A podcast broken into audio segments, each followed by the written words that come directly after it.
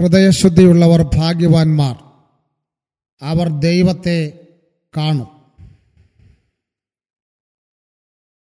അതിജീവനമെന്ന ദൈവവചന ധ്യാനത്തിന്റെ ഏഴാമത്തെ എപ്പിസോഡ് പോഡ്കാസ്റ്റിലൂടെ ശ്രവിക്കുന്ന ലോകമെങ്ങുമുള്ള എന്റെ പ്രിയപ്പെട്ട സഹോദരങ്ങൾക്ക് പ്രത്യേകമായ വന്ദനം ഈ സമയത്ത് പറയുന്നു.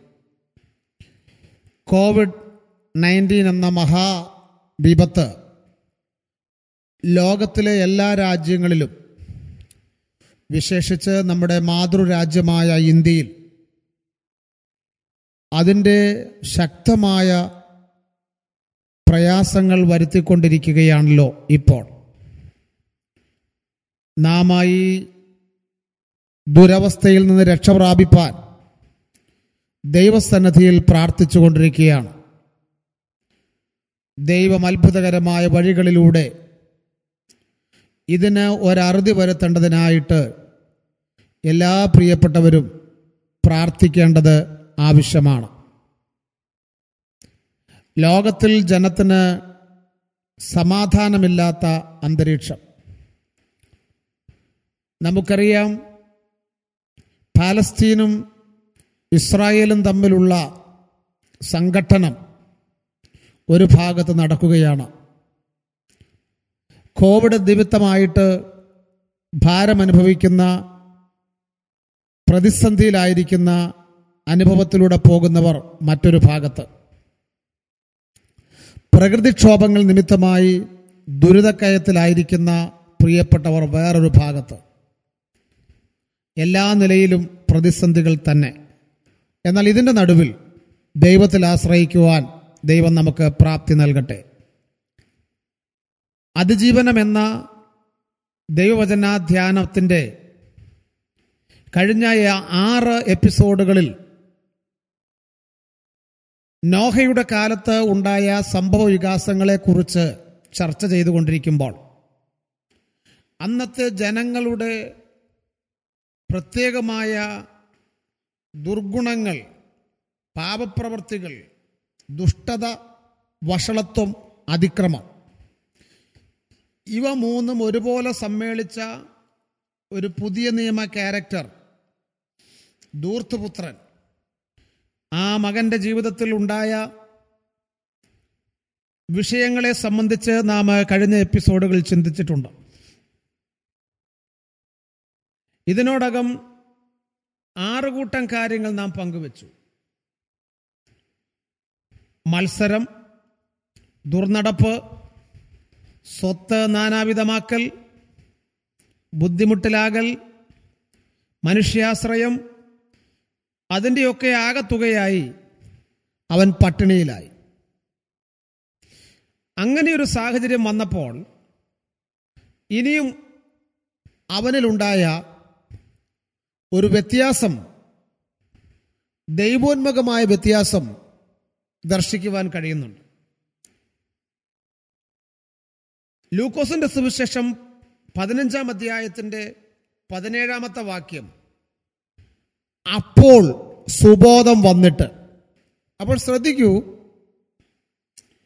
ഇതിനു മുമ്പ് നാം പറഞ്ഞ ആറുകൂട്ടം കാര്യങ്ങൾ സംഭവിക്കുമ്പോഴും ആ മകന്റെ സുബോധം നഷ്ടപ്പെട്ടിരുന്നു. അപ്പോൾ സുബോധം നഷ്ടപ്പെട്ടവനായി അവൻ വീട് വിട്ടു പോകുന്നു. അവൻ തന്റെ പിതാവിനെ അനുസരിക്കുവാൻ തയ്യാറാകാത്ത ഒരു സാഹചര്യമാണ്. അതിൽ നിന്ന് മത്സരം ആരംഭിക്കുന്നു.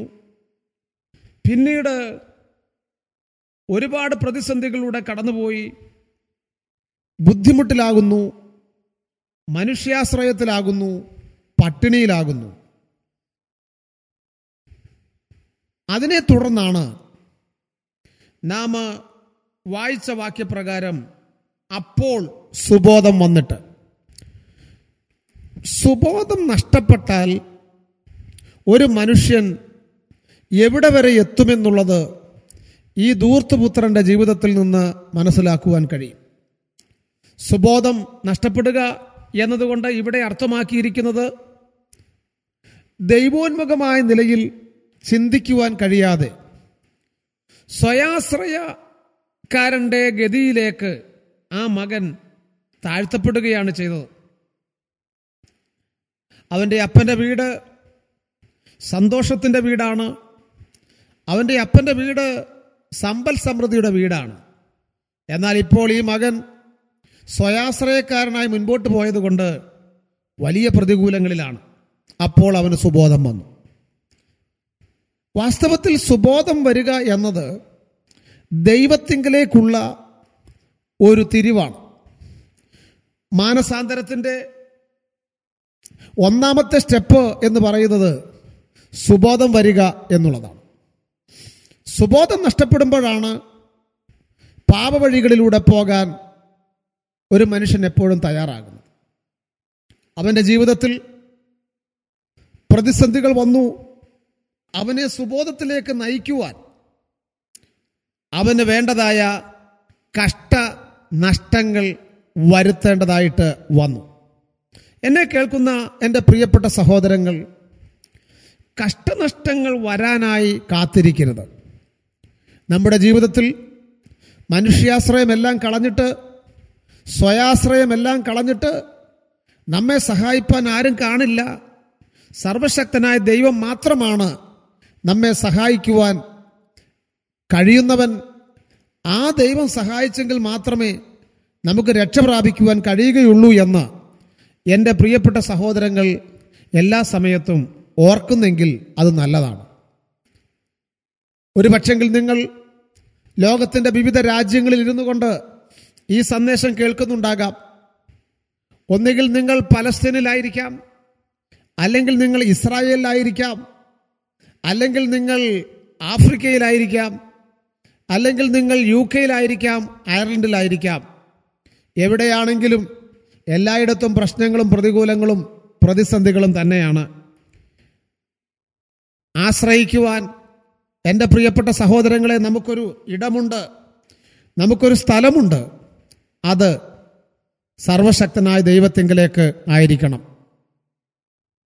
സുബോധം വന്ന മകൻ അപ്പന്റെ വീടിനെ കുറിച്ച് അപ്പന്റെ സ്നേഹത്തെക്കുറിച്ച് അപ്പന്റെ കരുണയെക്കുറിച്ച് ഒക്കെ അവൻ ഓർമ്മ വരികയാണ്. പലപ്പോഴും നാം സുബോധം നഷ്ടപ്പെടുമ്പോഴാണ് വേണ്ടാത്ത ഇടപാടുകളിലേക്ക് പ്രവേശിക്കുന്നത്. ഇന്ന് ഈ ഏഴാമത്തെ എപ്പിസോഡ് പറഞ്ഞ് അവസാനിപ്പിക്കുമ്പോൾ എന്റെ പ്രിയപ്പെട്ട സഹോദരങ്ങളെ ഓർപ്പിക്കട്ടെ നിങ്ങൾ ചിന്തിക്കുന്നത് സുബോധത്തോടെയാണോ? നിങ്ങൾ സംസാരിക്കുന്നത് സുബോധത്തോടെയാണോ? നിങ്ങൾ പ്രവർത്തിക്കുന്നത് സുബോധത്തോടെയാണോ?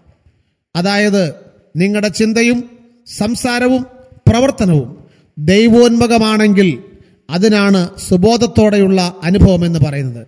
അങ്ങനെയാണെങ്കിൽ നിങ്ങൾ ഒന്നിലും പേടിക്കേണ്ട സർവശക്തനായ ദൈവം നിങ്ങൾക്ക് വേണ്ടി സകലവും നിർവഹിച്ച വാഴ്ത്തപ്പെട്ടവനായ കർത്താവ് നിങ്ങൾക്ക് വേണ്ടി സകലവും കൃത്യതയോടുകൂടെ ചെയ്ത് നിങ്ങളെ ലക്ഷ്യസ്ഥാനത്ത് എത്തിക്കുമെന്ന് ആത്മനിയോഗത്തോടുകൂടെ ദൈവിക ദൂത് എന്റെ പ്രിയപ്പെട്ട സഹോദരങ്ങൾക്ക് നൽകിക്കൊണ്ട് അതിജീവനമെന്ന ദൈവവചനാധ്യാനത്തിന്റെ ഏഴാമത്തെ എപ്പിസോഡിന് പ്രാർത്ഥനാപൂർവം വിരാമം കൊടുക്കുന്നു. ദൈവനാമം മഹിമപ്പെടുമാറാകട്ടെ.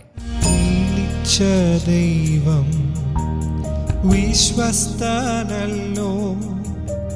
വഴിയിൽ വലഞ്ഞു ഞാൻ വിളിച്ച ദൈവം വിശ്വസ്തനല്ലോ.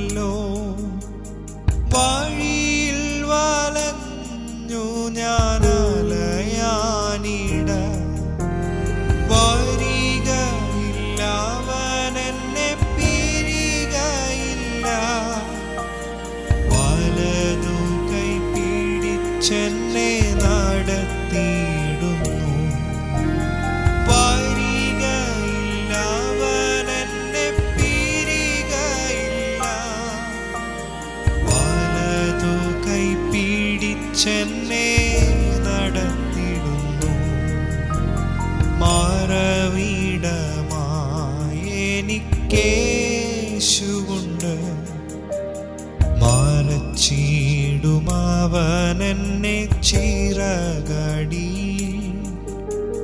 മാറന്നീടാതെ വീടെന്നെ കരുതിയിടുവാ. മാറാതെ അവനെന്റെ അരികിലുണ്ട്. മാറന്നിടാതെ വീടെന്നെ